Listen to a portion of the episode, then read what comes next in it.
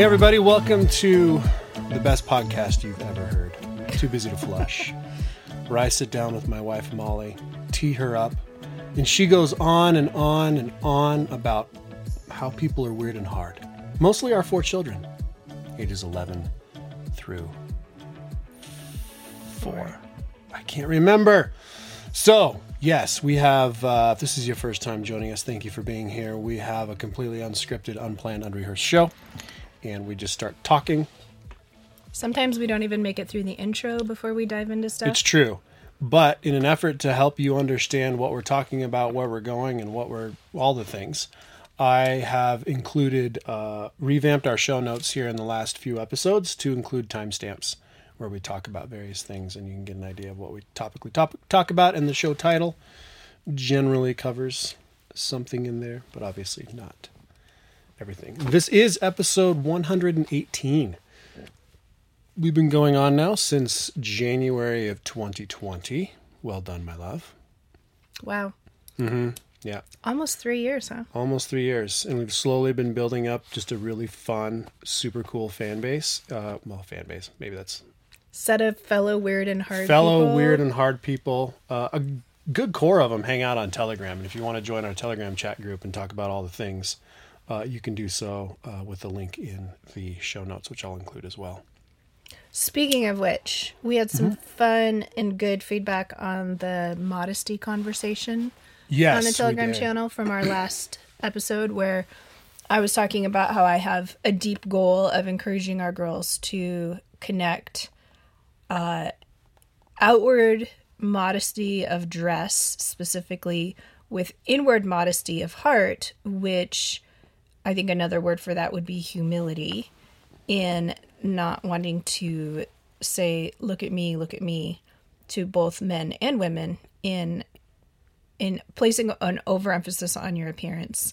And I had several people privately as well as publicly say, I feel like your position on this is going to soften as your kids get older and you start fighting these battles, which I think is probably true. And then there was some mixed uh, opinion, but I think general consensus, but conversation about the connection between fighting with parents over uh, over appearance, over clothing, and the condition of a child's heart. And I think that, as with everything, moderation is the word of the day, where I wouldn't put all of my eggs in the if you're choosing to fight me over what I say you're allowed to wear and not wear, you're not a Christian. And look, it's a matter of you maturing as a Christian and being under my authority right now to submit in what I think is appropriate for you to wear and not wear. And let's have a conversation, but there are things where I'm going to hold the line. So, anyway, uh, it was it it was just fun, fun conversation back and forth about it. That my biggest takeaway was, yeah, I'll probably have to because I was naturally fairly modest, and also let's be honest, 1990s girls were not wearing super tight clothing. We were wearing baggy jeans and baggy t-shirts to high school with our Doc Martens shoes. there was no Docs, temptation to show the midriff. I look at what I wore in high school and I think, man, even the girls that I thought were cool and that dressed really well, which did not include me, by the way, uh, they were frumpy by today's standards. and so the questions of shortness of things and tightness of things was not, I was not having modesty battles with my parents, partly because the modesty battles were not teed up quite like they are today. And I think it was Anna who said the girls that she worked with when she worked with teenage girls, it, it was almost impossible to go to a store with clothing for a teenage girl and find something that would be generally considered modest in a church setting. The clothing for girls these days is just not is not modest and it's and I've heard that from other moms that it's very hard to find clothes that fit a teenage girl's body that are not crazy short which you realize when you look at I don't you're not on social media uh prom and twerp and homecoming dance pictures of high school girls these days it is appalling to me what they're wearing for dresses I mean it's strapless dresses that start right at their boobs and go right over their butt cheeks. And that's that's it. Like I don't even know how you sit down. Because, you know, when maybe you don't think about this very much, but when you're wearing a dress and you sit down, the amount of dress that's taken up by the curve of your backside mm-hmm. takes up a lot more. I mean, same thing with your pants. When you sit down, the way your knee bends, now all of a sudden your pants that were hitting the top of your foot are above your ankle just because of how curves work. Well, that happens with your butt when you're wearing a dress. Maybe And they don't sit down. They, or maybe that's the point. But it's it's it's crazy to me how hard it must be to find a formal dress for a girl who wants to dress modestly and to encourage her in that direction when everything she sees on the rack in the store is made up of a yard of fabric. Generously speaking. the manufacturers are like loving it because they can charge just as much and use a fraction for a, of the a third material. of the material. Maybe, but maybe you have to like you have a lot left over now with the material scrap. I don't know. I'm not a seamstress. No, I'm sure they- Seamster? Seamster. Seam Uh, professional clothier. yeah, I don't know there's. I don't a- know either. Um, that's amusing. Speaking of fighting, our Christmas is full on in this house right now. The kids are upstairs decorating the tree we brought back from the cabin, and they're eating uh, these peppermint covered pretzels we got at Costco, listening to Christmas music, and there is And they spruce also needles boiling in water. So With- it's like full sensory experience with right now. orange peel with the spruce needles. Uh, they also, you did not see this, but I don't know. Earlier in the month, Old Navy had their Christmas pajamas half off, and so I bought them Christmas pajamas and I handed them to Elise as she was going up the stairs to join her siblings. So it's possible that they'll all be attired in Christmas, probably except for Titus, in Christmas pajamas when we go back upstairs. And That's here's funny. here's an unpopular opinion. Mm-hmm. I like Old Navy's gender neutral Christmas pajama line. I know there's a lot of people who feel Are they actually pitching and selling it as gender neutral? They are. Who cares? are. It, it's cut make the cut really really generic and print generic well. print reindeer on so what? So what our kids have. Don't call it anything. if I remember, I haven't even opened the package since I ordered it a month ago. But if what our kid, which I probably should, considering what we got in the Eddie Bauer order that I Oh placed. yeah, you should. You guys, Molly ordered. um Our kids don't listen to the show. She ordered a pink down Vest. juniors girl vest for. I ordered four. Two of them have arrived. The third one The third one arrived. The third one is this really nice men's extra large, tall, my size. Well, I'm more of a large. Um, like down jacket with a fur like, Like they're fur really- lined hood and really was like, uh, high count, high down count. Yeah. I don't. so, I absolutely don't need it. I have a down jacket. I just so I paid like twenty dollars for this kid's down vest that was half off, and probably got, Got a two hundred dollar $400, yeah. jacket in return. Which I still need to. I can't find the packing slip now to submit a complaint about it to get my Don't. All you got to send a photo. This to- is in their favor. Oh, th- yeah. So anyway, um, I like the fact that Old Navy has. So what our kids have is Titus has flannel, loose fitting, blue and green plaid pajamas, the top and the bottom, and the girls have the same plaid pattern but in cotton, stretchy, form fitting top and bottom. Not like super form fitting, but pajama, cotton pajama form fitting. And it just makes it if they're so-called gender neutral it makes it easy to match your kids without the boy having to wear something ridiculous and honestly i don't like silly girly girly stuff or silly sayings about a lot of children's pajamas have sayings that i think are dumb on them so just plain old plaid is just, just feels more tasteful and classic to me and so I have zero problem with the fact that Old Navy is marketing these so-called gender neutral pajamas so that the boy can wear girls' pajamas or whatever. Uh, it's just more tasteful designs for pajamas in general. All the ads that come up for Old Navy, the first ads, all the first visual ads that come up under DuckDuckGo's images for Old Navy gender neutral Christmas PJs, they're all black kids. Good. There's a lot of black kids in America, and they probably go to sleep, so they Yeah, but is that kind of racist by saying black kids are all gender neutral? They're the ones with transgender problems. I feel like This this could go both ways. You know, that's actually a really interesting question. I don't know what the breakdown of of gender dysphoria, gender transitioning is by race. But that would be a really interesting question to research because my gut instinct is that is that the current way that gender dysphoria is manifested in America is an extremely western phenomenon you don't have kids in Africa, as Matt Walsh in his video, which I have not seen, but have heard a lot about and seen that, you know, he's in Africa and he's asking these people, what is a woman? Mm-hmm. And telling these African tribesmen about Americans transitioning. And they're just flabbergasted. It's so absurd, right? Because it is absurd. You don't have gender dysphoria issues. I mean, the very small percentage of people who actually experience true gender dysphoria is probably an international age long problem. But the current modern American slash Western manifestation of gender dysphoria, as described like in Abigail Shrier's book. Oh, what's it? Abigail Shrier's book called now? I can't remember. I'll look it up.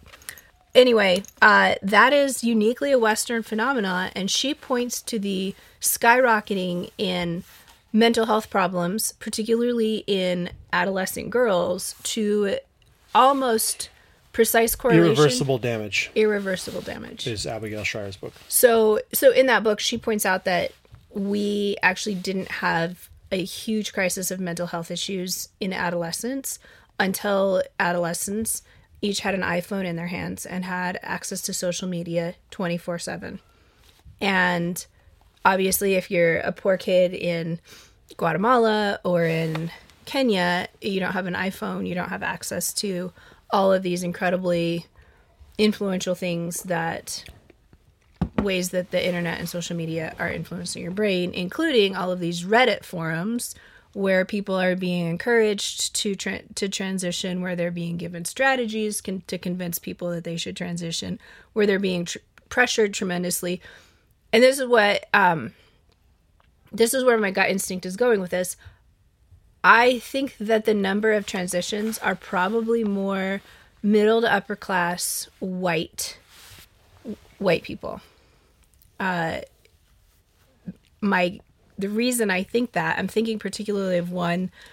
Uh, I think it's on Substack. I will send you this link if people want to do a deep dive into a story of a girl who in high school decided to transition without her parents' permission and the way her peers on the internet first of all pressured her into even considering transgenderism and then coached her into how to interact with her family in a way that basically set her family up to fail.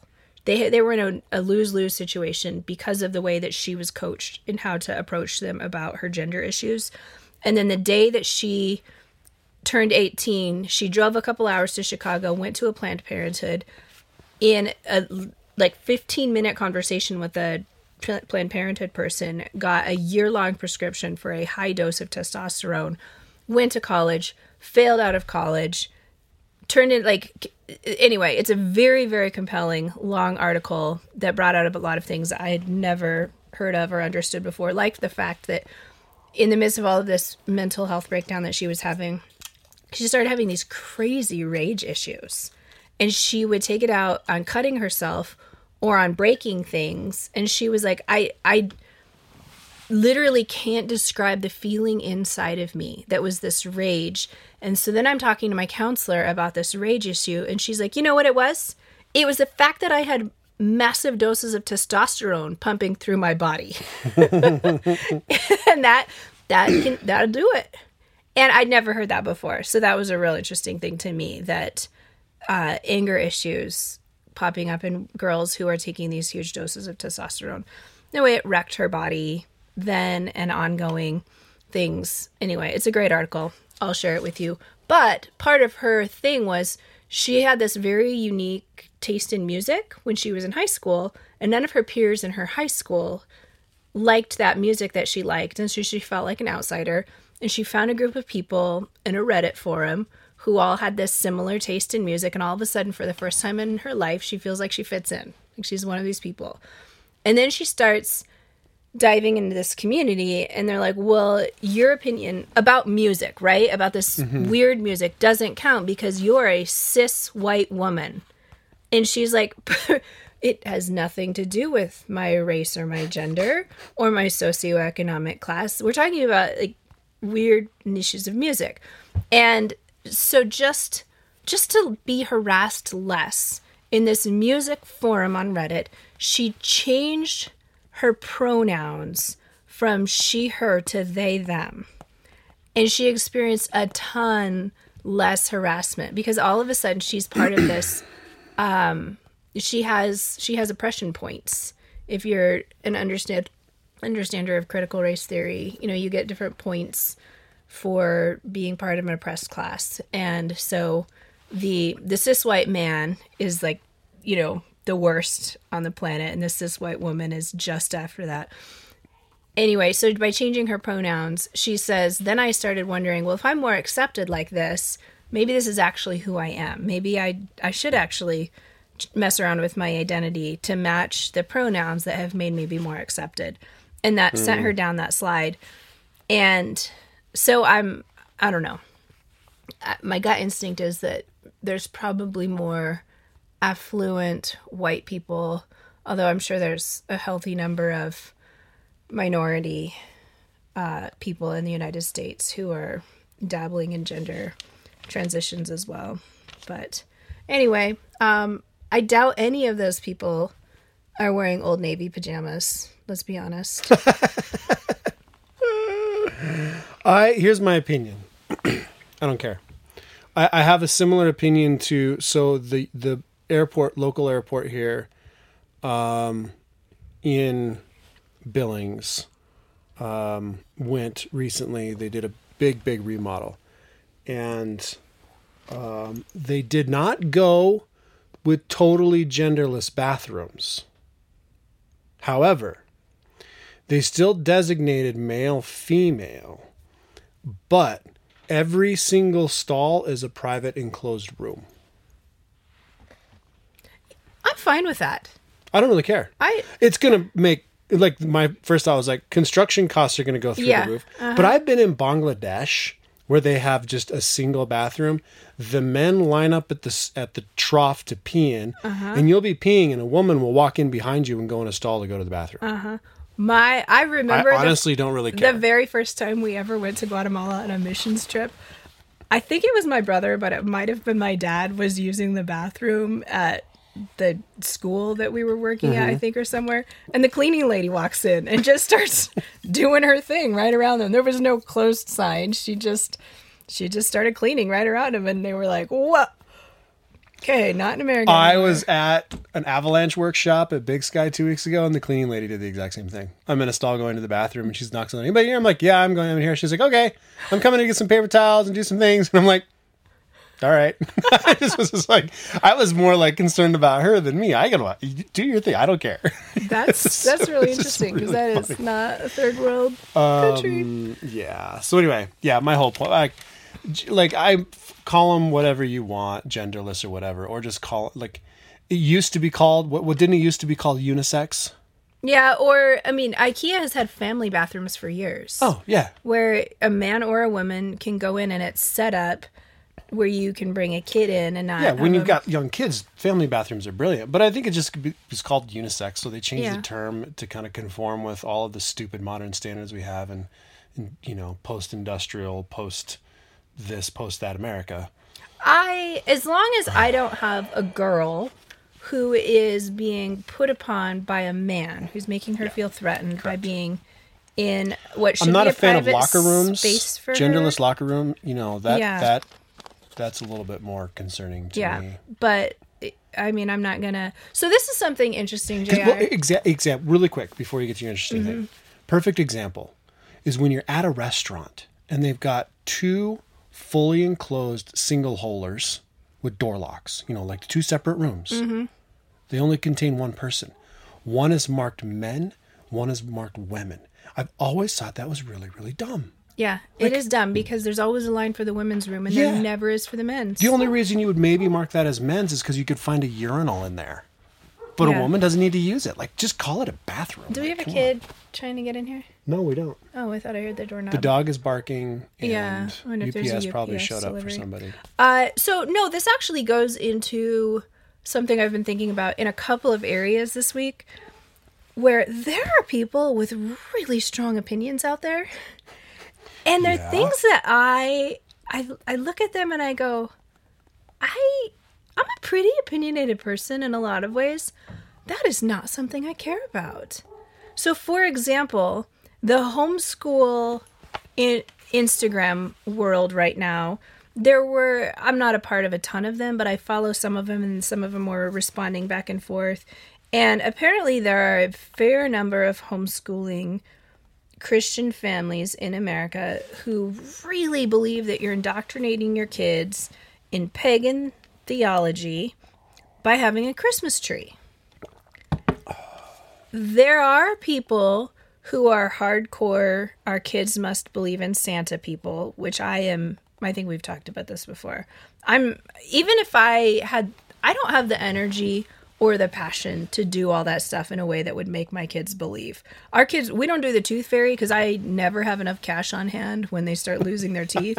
and also, a quarter seems chintzy, a dollar seems like a lot, especially when they have so many teeth. But with inflation right now, And it's got to be at least two bucks. four kids. I mean that's a lot of that's a lot of dollars. And then to get under their pillow while i'm doing all the other things i have to do at night it's it's a lot of energy same thing with the santa stuff Well, and then you forget. Like the kid, you're like, go put your, go put the tooth under the pillow, and then you forget, and the tooth is still under the pillow, and you have to come up with an excuse. Oh, maybe the tooth fairy was off for the weekend. yeah i just i don't have time for that I, my kids don't have don't do any of that make believe stuff partly because i think it's silly and partly because I don't have the energy to do it. But I'm not like a you're damning your kids to hell by celebrating Santa or you're going to disillusion your kids forever that you that you're willing to lie to them if you if when they find out that Santa's not real and that you were Santa all along, which are people who believe that you're going to psychologically damage your kids for life. Uh I hell of a also. I mean, it does seem like there's a bit of trauma in kids when parents, when they've really believed in Santa and the parents have to talk them down from that and then keep it going for the younger siblings. Again, I don't have the energy for that. If you came to my house, you guys, you would see that I clearly don't have the time or energy for extra things like that because I can't even do the normal things well. Sometimes, and this is my podcast, I want to tell parents to check their psyche. Something's wrong upstairs when they're just like super So- and like. See, I mean, why? if, if it's so important to them, though, fine, do it. I, Yeah, I'm not I- gonna come like cut down your Christmas tree. I'm not gonna come tell your kids that Santa's not real. I'm gonna encourage my kids if you if your kids think Santa's real to, um, you know, to not ruin that for them. That's not their place. I so, I guess I'm just. so paganism and Christmas trees. Yeah, I, I mean, I just I, obviously our kids are decorating our These are the homeschoolers tree I don't want to be friends with. right now. Ooh, that was really harsh. You know, I mean, th- here's the thing, Jr. They probably, will, we probably have some listeners out there They're like, I'm shutting you off right now. No, I no, don't no. Like you at all. It's not that we don't want to be friends with them. They wouldn't want to be friends with us. Fair. I I would just sit there and go, "You're weird and hard." I feel like I should pitch our stickers. Yeah. Oh, we should have Christmas tree. People are weird and hard stickers or ornaments. Buy a people are weird Oh, and hard man. sticker and stick it on a on an ornament ball for the tree that you may or may not have in your house. No, I guess I I feel like this goes a little bit to the genderless bathroom thing. It goes a little bit to the the modesty thing. Perhaps the more I grow in Christian maturity, the the softer my opinions become in some ways because it just doesn't matter that much to me. As long as we are keeping the main thing the main thing, which is the gospel in our own lives and in our kids' lives, as long as we're living in a way that shows love and service to other people, and as long as our kids feel secure and have joy in their own lives, I I don't care if you have a Christmas tree or not. I don't care if you're if you have a genderless bathroom or not. I don't care. And this is the other place where this has come up for me is you bumped into somebody from our church on Friday night and he was like, "You drink?" And you were like, "Yep." And Uh, and which is funny because he was there drinking too. That It is- was that is actually funny. The whole thing was amusing. because you were at a pub. Yeah, funny to see you here. You know, Christians drinking in bars. I'm like, well, you're here. Yeah, true. and then and then our sermon on Sunday, I feel like so the the man who was preaching is not our normal preacher, and he he spent more time than I would have been used to somebody spending uh, talking about drinking, where he was like, I used to be a hardcore teetotaler, Oh, but now I'm it- not. But uh, you know, So- and I'm not encouraging you. funny. I'm not encouraging you to start drinking, but also, I mean, and he did the he had done the math that it was. He's like Jesus' very first miracle. I don't know what proof it was, but his very first miracle was making approximately 750 bottles worth of wine. I feel like that says something. It wasn't non-alcoholic wine. I feel like that says something. he made a comment. So he's a reti- so we've got he's. Uh, I find our church um, interesting is the wrong word. I really because I know our pastor listens to the show. I love the fact that we have, and it seems slightly incongruous. We have non-elders, lay leaders in our church that will preach that are seminary trained, former pastors for whatever reason have left full time, but like they're preachers. And this and this particular guy was, you know, I jokingly referred to him. I was like, man, even their third stringers are really good, you know. And he's not even like one of the church's elders. Yeah. And it's like, but he made so he was retired. All that to say is he's a retired. Uh, I believe he Baptist told me he was a retired Baptist pastor, more southern than northern, and um, he, so he made a reference to he made a comment not related to that story yet. He was still just kind of back on the whole "don't be drunk with wine," and which he landed 100% on where I land on that whole issue. But he he made a comment. He goes, "I don't know what proof it was back then." Because one of the major arguments Is that it wasn't teetotalers, super well, well I, it was like more like our grape juice today. Mm-hmm. You know, yeah. Try getting drunk on Welch's. The thing is, is before pasteurization, if Welch just sat in a tub for two days, it was alcoholic. I actually referred. I referred. Uh, speaking of of alcoholic, of just random drinks and time periods. I actually referred a friend recently to the history of the world in six glasses. That's such a great book. I haven't thought about that so for funny. a while. If you guys want a really fast Christmas read, JR's looking it up to link it right now. It, it's a book that my brother gave me years ago called The History of the World in Six Glasses. And he looks at what was the main beverage consumed by the majority population of the world in various eras of history and how that those influenced and reflected the ethos of the time. And uh, it's a great, fun, fast read. It would be a great Christmas break. We we derailed or ourselves a great gift to somebody yeah. that you don't know what to get them if they Yeah, like to read. for sure. Um, because it talks about coffee and water and beer and Wine, wine. Um, tea. So Tea. think about colonialism, tea, Yep. and coffee. Coffee Yeah. was discovered at the um, Turn in the Renaissance, the Enlightenment period. the very beginning of the Enlightenment period. So one of his- the very funny things that he says is is water was not sanitary through the whole Middle Ages, right?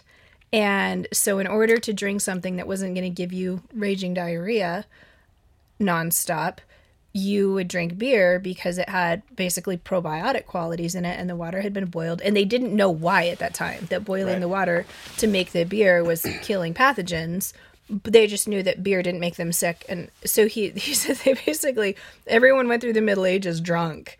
And then all of a sudden they discover coffee and they go from this drunken stupor to this hyper caffeinated no wonder the enlightenment happened then. but then that drove a lot of the eco- economics of the day because coffee was highly in demand. And then and then when tea became the the drink du jour think about how much the british quest for tea drove their colonialism uh, in places like Eng- England or India and uh, moving towards China, and and then uh, Coca Cola. It was the the modern beverage because it's the beverage of globalism. Um, yeah, it's a great book. I'll include the link in the show notes. Okay, before we get back to whatever it was we were talking about when you're when you're using our sermon as an example on Sunday of something. Uh, I was talking about how in my in my old age, like my old age, guys. In two weeks, I turn forty three. My old age. Forty three. I I just feel like a lot of those things. I I don't have the time and energy to fight about those things with people, and I don't know. I just you do you. You follow the spirit. Just figure out your core values for your family, and hopefully those core values have something around the fruit of the spirit and the gospel, and just just live that out. Loving no, your it's a, that's a good parallel well. to Sunday's sermon because it, you know I'm thinking about all of the families I grew up grew up with, uh, all the homeschool families, and they just they emphasized a lot of things that were not helpful. They were behavioral things. They weren't heart oriented things. I wonder how many of those people are like Josh Harris followers now. I don't know. But like the you know, the parallel or the application of the sermon is being be filled with the spirit. Be filled with the spirit and that will help you do those other things. And so instead you're filling up with rules Mm-hmm. Because the parallel of the sermon was he talked about you were like a gardening glove, and what fills the glove is your hand, and that's what controls it. So he kept like waving one hand around like the glove that's filled with with wine because it's it's parallel words do not be filled with wine because that controls you and he said it's not just if, if you're not being controlled by alcoholic drink what is controlling you that's not that's like, not the now I want to step on your toes. Yeah, is it is it your love of social media? Is it your love of acceptance? Is it whatever whatever drives you? And don't be filled with that, but be filled with the Holy Spirit. So there's the contrast there that I had never seen in that passage in Ephesians before. So um, we did that. Yeah. So anyway, moving on. Um, as you know, we've started taking listener calls and listener things, so we'll be hearing from Rachel a little bit later in the show. Um, and if you do have something, a story you want to share that's just fun or whatever, um, you know, send me a call. Uh, leave me a voicemail. Sorry, 406 318 7136. Um, Cousin Paul just messaged me. Aw, did he send you a picture of him in his Christmas hat? No, uh, we should post that for everybody though at some point. Paul, I know you're going to listen to the show today or tomorrow, so please post your Christmas hat. You you did like 21 days of Christmas hats or something. Anyway, He has you guys. Paul is a male. He's a man, mailman. and he does a walking route. And he has a for the month of December. Although he started today, so he must do for Advent. ah, Uh, he started today because his wife posted a picture on Oh, did she? Uh, it he wears a different Christmas themed hat, and he started really traditional, which is an old school. so he sends me a message. He goes, "Yeah, and a super trippy thing just happened. Someone on my route is mailing you a Christmas card." Unless there are awesome. others on Blue Spruce. Well, there's a lot of people on Blue Spruce, Blue Spruce, but There's only Blue us. Spruce Billings, Montana. There's eight. and there's only us that are There are that Well, are Friesens or your to parents are too. or whatever. There's two Friesens on Oh. Blue Spruce. Could be your parents. Could be. That's really funny That's though. really That's funny. super. I wonder if wild. it's family or if it's somebody random in Salem, Oregon. That's super fun. It is. I'm telling you right now. Knock on their door and introduce yourself. Hilarious. Hilarious. So, um, oh, one more place that I have had a wow, that's a really interesting thing to have a really strong opinion about. I don't have that opinion. Okay, you do you, but I'm not going to do you. Okay?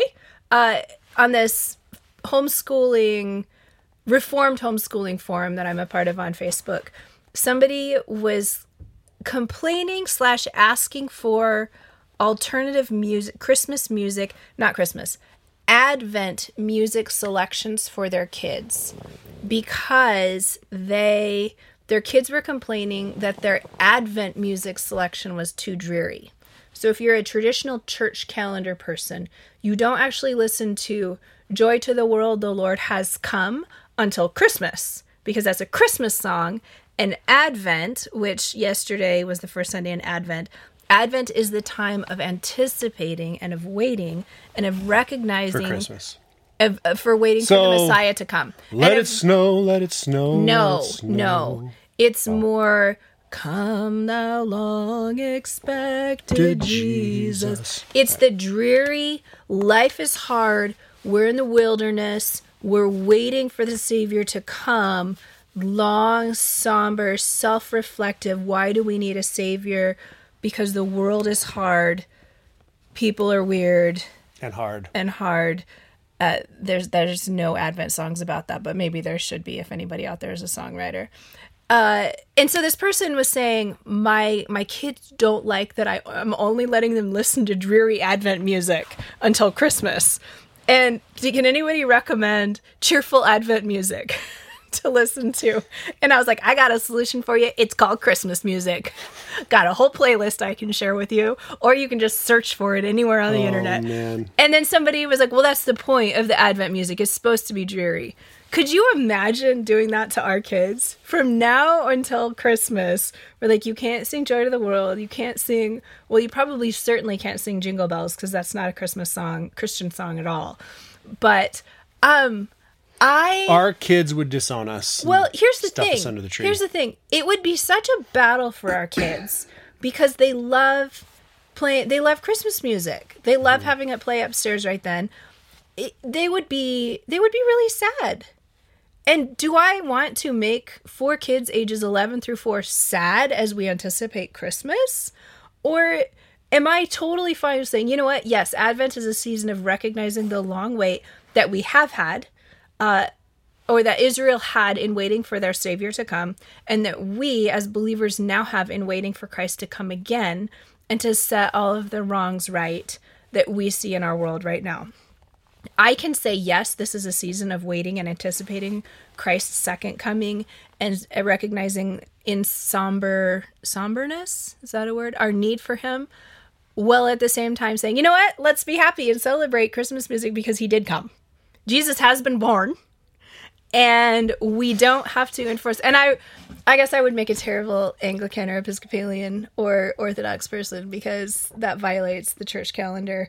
Uh, but Can't violate that church calendar. You lose your salvation. well, I, I mean, if you find great joy and satisfaction, and your family is united in enjoying this celebration together, or you and your hu- husband have great conviction, you and your spouse have great conviction that you know the church calendar is shaping us spiritually in a helpful way, go for it. I myself am a little bit befuddled at the deep conviction that we should only listen to somber Advent music until Christmas Day. And that's me. But it's just one of those where I was like, wow, Yeah, same. wow, that's a battle that I didn't even occur to me to fight. And now that it has occurred to me, I won't be fighting that. Thank you very much. Uh, so you guys um i'm gonna give you two things that i learned in my kids' school this Ooh. last week and ding, then ding, ding, ding, ding. Do, do, do. Da, da, da, da. is that the, the homes- more you know. the don't know. homeschooling jingle I'm making it up. okay you guys. Molly gives you facts.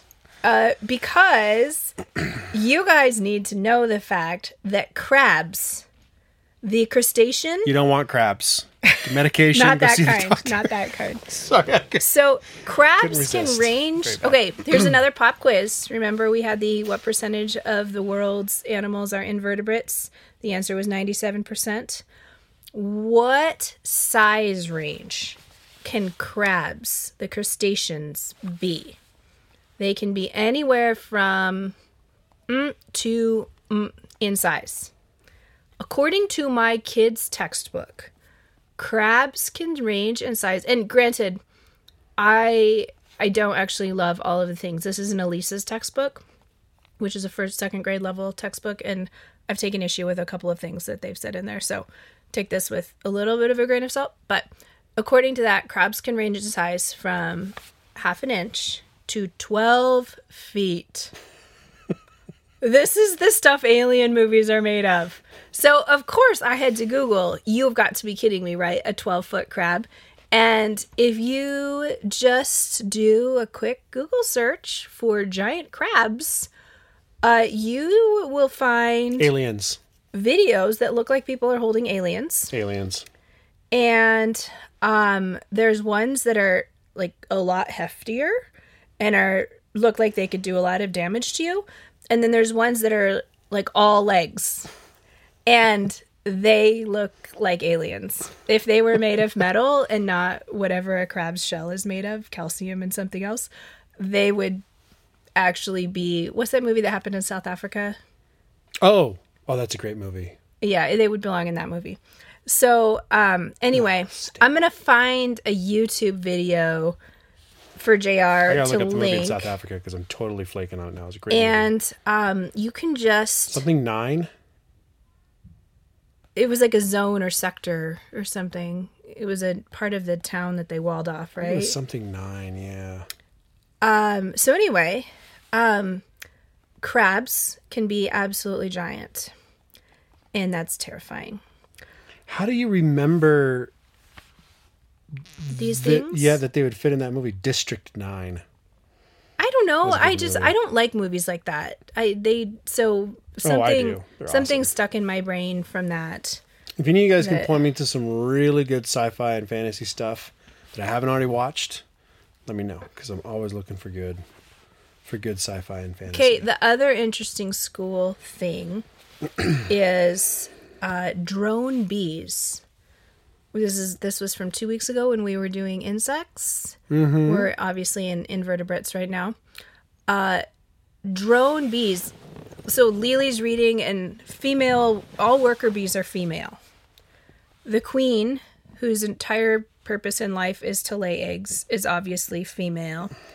And her, the only thing her textbook unless she's transitioned or feeling the male. only thing her textbook said was drone bees don't they're the males they don't really do anything and if the female worker bees determine that they're consuming too many of the hive's resources i.e eating the honey without doing any of the work because they don't do any of the work they just drive them out or eat them or kill them so then we were like, well, what is a drone bee good for? Well, drone bees, the male bees, they don't have stingers either. Their entire purpose in life is is uh, diversification in the gene pool for for um, for other hives. Wow. So they, so they just run around and have sex. yeah, they find vir- they find virgin queens and they mate with them and they can apparently and the queens can apparently Oh, then absorb the genetic material of multiple males from various hives and then they go back and they lay the eggs in their own hive and they I never learned any of this stuff in school. I didn't either. Isn't homeschooling great? I just got a text from somebody from an acquaintance who was like, I'm contemplating, literally just now, I'm contemplating homeschooling my kids. I've never had this conviction before. What do I even, where do I even start with this? And I was like, well, you start with learning how incredibly cool it is to find out that the sole point of drone bees is genetic diversity in hives. And that's not actually that important because if the female worker bees are like, mm, you're eating too much honey, you're out. it's it's important. They serve you could make a, you could make a sci-fi movie on this plot. This line. is also super. Actually, Nick Freitas, who is a Uh. senator or a representative somewhere, Hmm. he was he was making fun of his wife's bee colony the other day. I was like, yeah, my wife told me she wants to start cultivating a matriarchal society where the males only exist for sex, and then they get driven out when their purposes are served. And he's like- exactly. and then his this wife. Is a, chi- this is a post-apocalyptic. his wife chimes in from the other side of the porch. He, if you guys don't follow Nick Freitas, says, um, here's a very, very niche thing that only you will, appreciate that I'm going to tell you. I'm fairly certain. So he's he's a former military guy. He's now a representative somewhere from some state on the East Coast.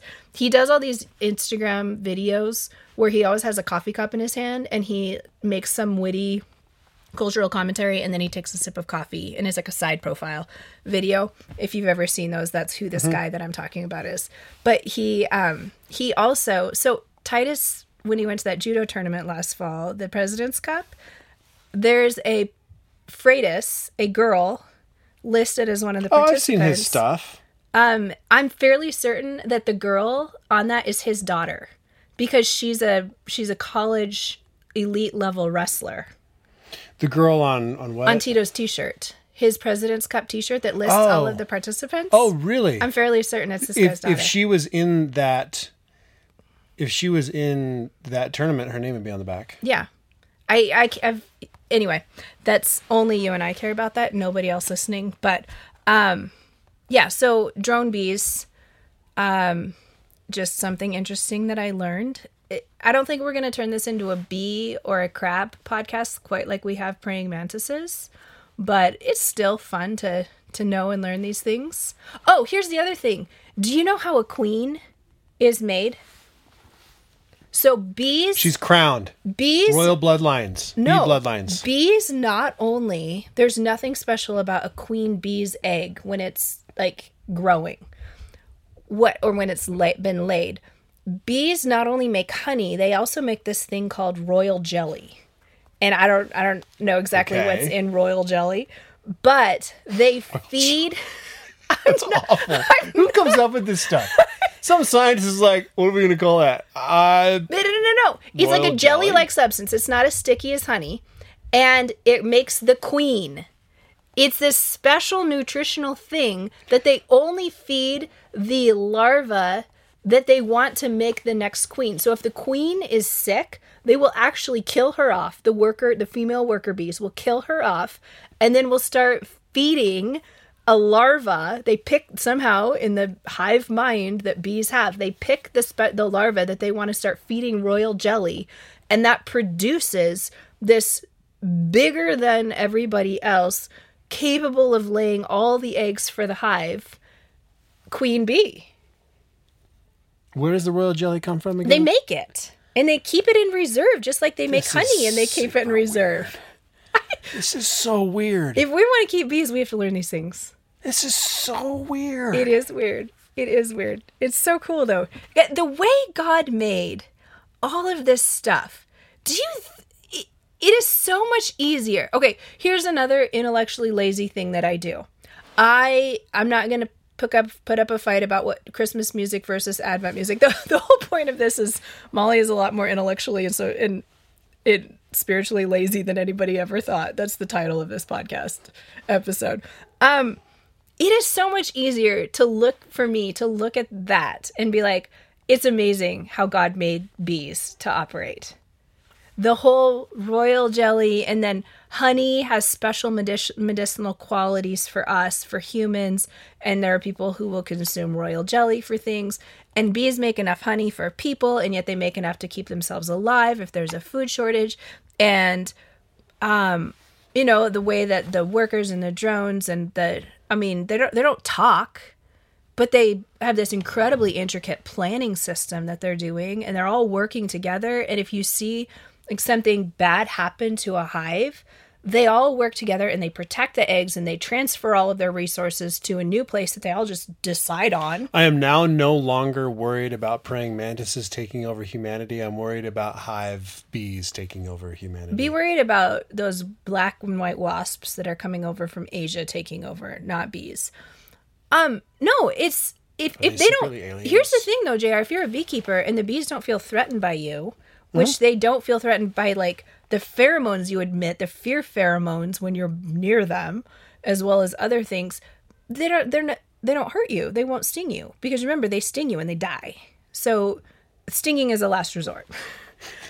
Uh, but it is so much easier for me to look at all of that and be like, wow, God did all of that probably with a single thought or less. And he made these incredibly intricate creatures that have this incredibly intricate interplay with humanity in that er, you know, it's not just that they give us honey, it's also that they pollinate all the things for us. And God did all of that in a thought versus somehow all of this evolved. And, uh, you know, it's so much easier for me to credit things like that to God than to figure out, try to figure out the mechanics of how evolution got them to the point of doing that. And I am glad that I am not in a spiritual place where I'm having to figure out the mental gymnastics of things that I can just say, wow, God, you're amazing. Good job. so anyway, that's that's the homeschool. What Molly learned this week, and now because I know everyone's dying to know how our Thanksgiving turkey went, I will tell you all. Okay, let's see. We're at 50.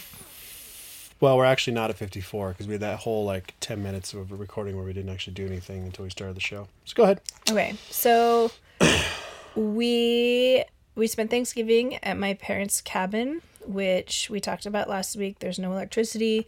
This old wood stove that has a date stamped on it from 1890. It was in the original 1912 homestead.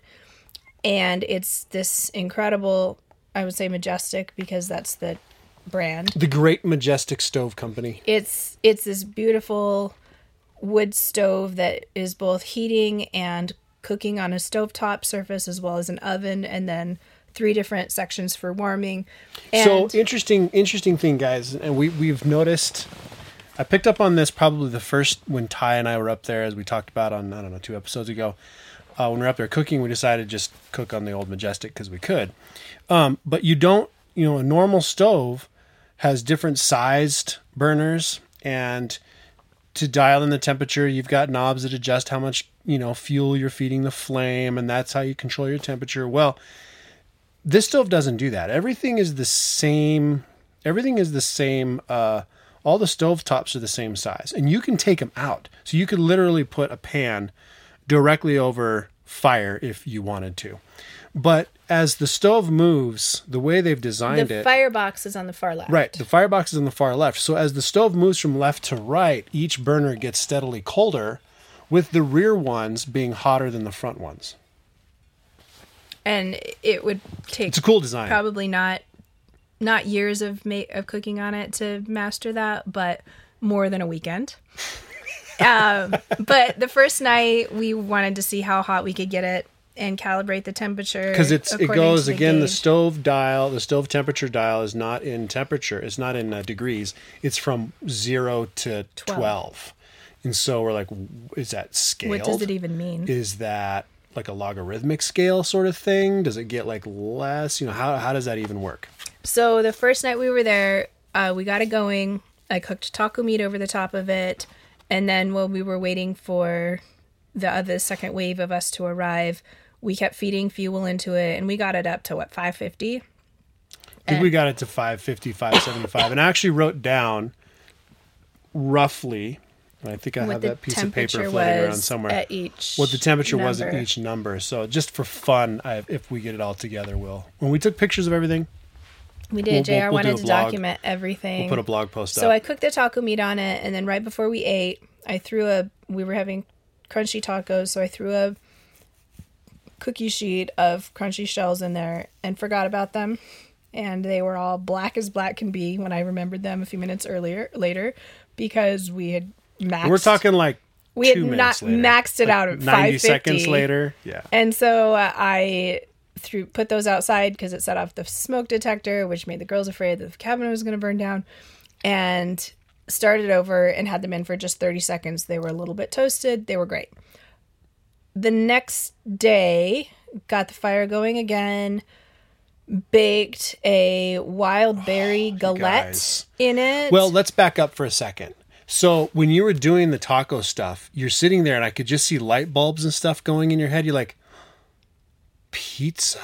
Oh, This that's is right. Pizza temperatures. Be- it's so pizza then she temperatures, started but it's also a wood-fired oven. You guys, so then Molly pizza. started scouring the cabin, going, "How much flour do we have? Do we have this? Whatever." And, and then Jim pipes up, well, "I think we got some sourdough starter in the fridge," and you're just like, I totally forgot that I "Oh." brought all of a sudden, starter all of a sudden, she's coming up. She's like, "What can I make?" So I made sourdough cheese bread for lunch the next day, Oh, the cheese bread was phenomenal. because it's a wood-fired oven that we had fairly hot. So So, anyway, I made this I made the sourdough cheese bread. Gillette, I made a wild Wyoming. berry wild berry galette, which is basically a rustic So pie. So instead of doing a pie plate, you just do it really flat, and then And have we shared the, your pie pie filling that you canned? I don't think we have. Oh my gosh, you guys, this pie filling is unreal. We'll put it up on the on the blog post. So it's not actually that super special, you guys. It's Yeah, a it is. big. It's a bag of the wild berries from Costco, frozen, and then a couple of spices and then to can those of you guys who can know that you can't you you have to have a special gelling material in order to gel it so you mix that with lemon juice and then i added i think some cloves and cinnamon to the and sugar to this it's kind of a real basic berry pie filling Uh, real basic that like blows your mind. it was good. And then so I made that and it turned out great. And then I made Lily had wanted Lily doesn't like pie. She doesn't like berry pie. So I told her she could do a chocolate dessert. And so we did and this JR has to share the recipe for it. Oh It's my gosh. Mel's Kitchen Cafe, surprise, surprise, gooey chocolate chip cookie pie. And it's sort of the texture of pecan pie if you think about the gooey filling that gets kind of a, sh- a crust on the top of the burnt or the caramelized sugar. And then, because it's mostly butter, eggs, and sugar. And then there's a little bit of flour, and the chocolate chips all sink to the bottom. And I had thought we They had. didn't really sink to the bottom. There was like a layer of Well, it was- chocolate chip deliciousness right through the middle. Well, because there was it's actually pie, so there was pie crust on the bottom. And I made it in a cast iron pan because we didn't have any pie plates up there that were deep enough for it me to be assured that it wouldn't overflow. So that turned out great. And then it was just time because we were going to have JR and the men were all going to take Titus out deer hunting in the evening. And then we were going to have Thanksgiving dinner at a normal dinner time. So I started stoking the fire to do, after I got all the pies done, to do a uh, again Mel's Kitchen Cafe turkey recipe where you blast the turkey at what was the temperature at 500 for as many minutes as the turkey is heavy. So it was a 20 pound turkey, so 20 minutes. I'm supposed to blast it at 500, and then you lower you cover it and lower the heat to 400, I think, and cook it for two hours. So I start feeding fi- fire in, and for the tacos the night before, it had taken like 30 minutes to get the fire up to 500. And I'm feeding it in and feeding it in, and it's maxed out at 300. Now, that said, the room, you guys, at this point, Was We it have- was it wasn't that hot yet. It was getting warmer and warmer, but this is It- still 2:32, 2:30 in the afternoon. Molly, I'll give you a pop quiz now. We'll tell you what temperature did Molly get the, the inside of the cabin?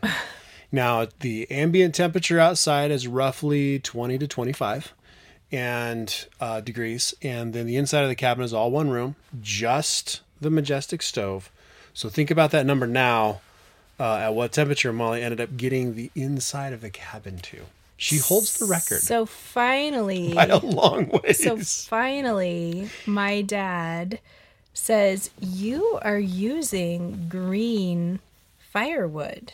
There is much drier firewood available that will burn much hotter. And you were probably using that last night. So he very graciously went and dug out some drier firewood. In the meanwhile, I'm watching the clock tick and I'm like, I this turkey is not going to be done by dinner unless I turn on the propane oven. So I get the propane oven up to 500 and I put the turkey in for the set amount of time and then I stick it in the majestic and to make a very very long story short, I had brought our meat thermometer and about 20 minutes before I expected the men to walk in the door from hunting because it was dark out and you can't hunt after dark, I stuck the meat thermometer in and the turkey was at 83 degrees. You guys ready for this? The room is at 88. It wasn't 88 yet. I think the room was only no, like it was No. so hot it for was most of the it night. was only I mean this is only 5 it o'clock hovered. chair. It hovered No, no, at 88 to 87. We walked in the door It was maybe at 86 still then. Okay. because because you guys um we we watched the thermometer because it was JR's trigger meat thermometer, so it's a digital with a long cable. So we watched it go up, and it was going up maybe a degree a minute, Degree every Yeah. and then it kind of slowed down. And then I got anyway. We had we also had decided to use up leftovers that people had brought up for hunting instead of bringing up all of my own Thanksgiving food. So instead of mashed potatoes, we had tater tots because there was a whole Great Costco idea. bag of tater tots up Great there. idea. So finally, six thirty rolls around, and I'm like, "Let we're gonna have Brussels sprouts. We're gonna have tater tots. Brussels sprouts, We're gonna have rolls. I had rolls. what else do we have? Um. Well, so it was we a lot of food. it was no, we basically had those for dinner, yeah.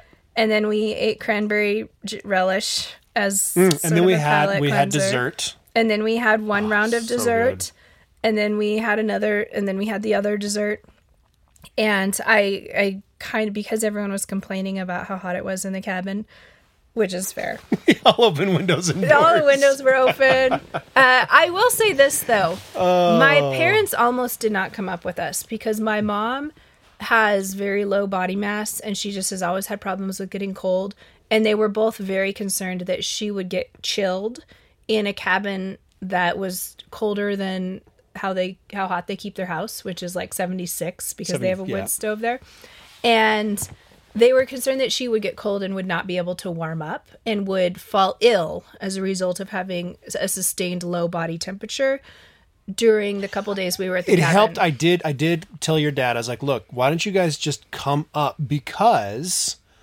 um we have those two propane heaters in the room we've got two propane uh based wall heaters in those rooms that they can and they have one in their bedroom. and they can get one in their bedroom and so if if worse comes to worse you crank those up and make up. it as warm as you want Um, pretty soon, my mom, who earlier in the day was sitting right next to the stove, uh, took her sweatshirt off, and then she moved to the other side of the cabin, as far away from the stove as she could get.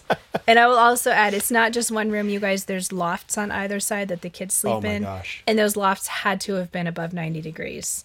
Um, the turkey finally hit 160 degrees at 9:47. And I know that because I took a picture of the clock for JR to post on the blog when he documents this in the whole story. meantime the kids have all been put to bed uh, uh, my buddy marshall had gone and just laid down in his room so he was out cold jim had gone and had gone and, and gone and laid down, down in his room so he was out so this so only only one of our kids was angry at being put to bed without turkey. And as I was putting this kid, I'm not going to be gender specific because you would it, one of the girls. She declared it the worst Thanksgiving ever because she was being put to bed without turkey. and they had they had spent all day well we could talk about sledding later but they'd spent all day being shuttled with six wheelers up to the sledding hill um anyway so at, backing up to about 8.30 8.40 um you said 9.47 well maybe about 9 o'clock um kitty walks into your mom walks into your parents bedroom and all you hear is Is the turkey done? turkey done groggy jim like waking up "What, turkey done Nope, it's it's still still cooking. And uh finally I had I'd given up feeding the fire so much that the turkey was barely going up in temperature. So I pulled it before it was technically and wrapped done. it and it had gone up But it it had gotten was- up to 163 164 165 somewhere in there anyway, within the few minutes that it took to pull it out and cover it with foil. So then I go wake up Marshall. His dog flips out, you know, and he's like, "Huh, turkey's done." So he comes out.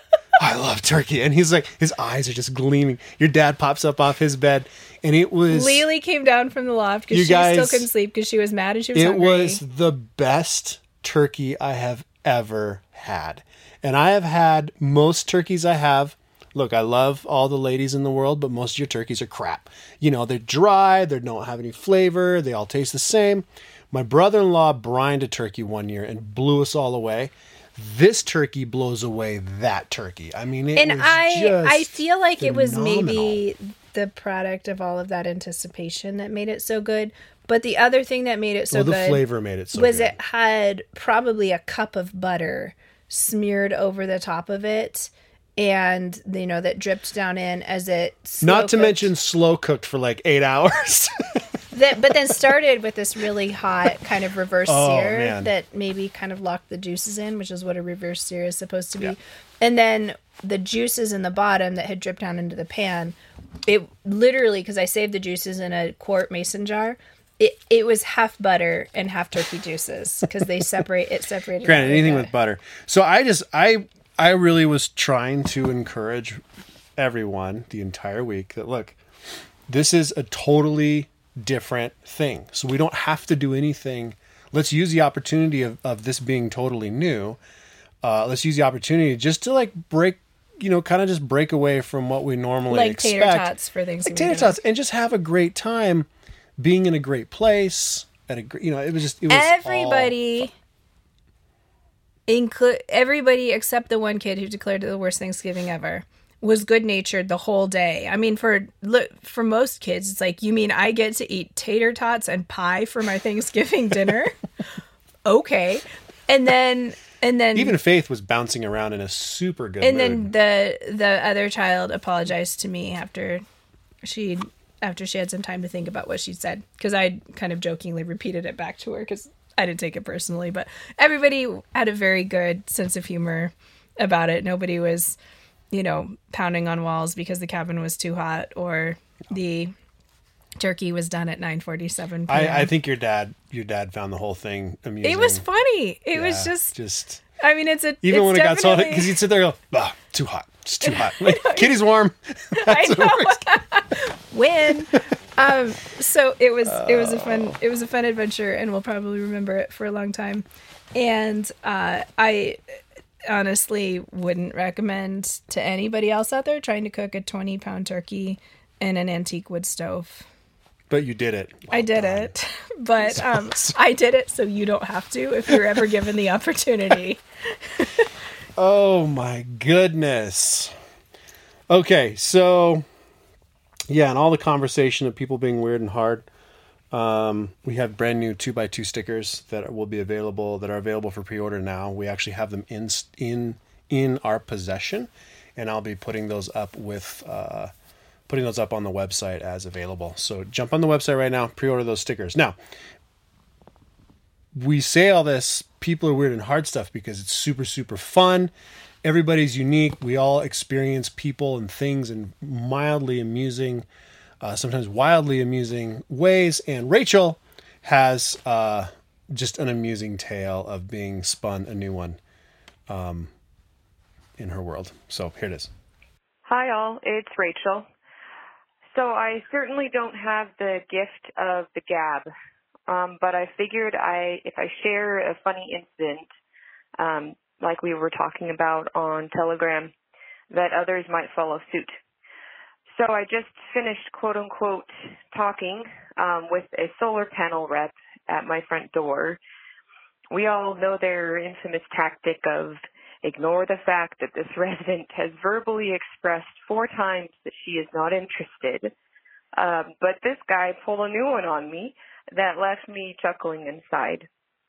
He said that our state has passed a law that by next year will um, mandate everyone to end our Southwest gas usage, and we will all be forced to go on to solar. that escalated quickly, but I thought that that was quite um, a funny moment in my day. Thank you, Rachel. If you have something you would like to share that's amusing, that made your day, that just you know uh, something you appreciated, whatever whatever it is, give us a call and leave us a voicemail at 406-318-7136. Got a few of these that have come in, so we'll be sharing them as we go. Um, that said, any other links we have shared on the show or things we've mentioned, um, like some of the recipes and uh, Abigail Shrier's book, as well as The World in Six Glasses. I'll include those in the show notes. The books will be uh, Amazon associate links. So when you order through there, we'll get a little bit of a kickback, which helps us, uh, you know, pay for the web hosting, pay for the podcast distribution. Um, not even come close to paying for all the time and energy we put into it. But it's a good time. We enjoy it. We enjoy you guys. We enjoy that you guys enjoy it and love uh, doing it for you. So that's that's all I have.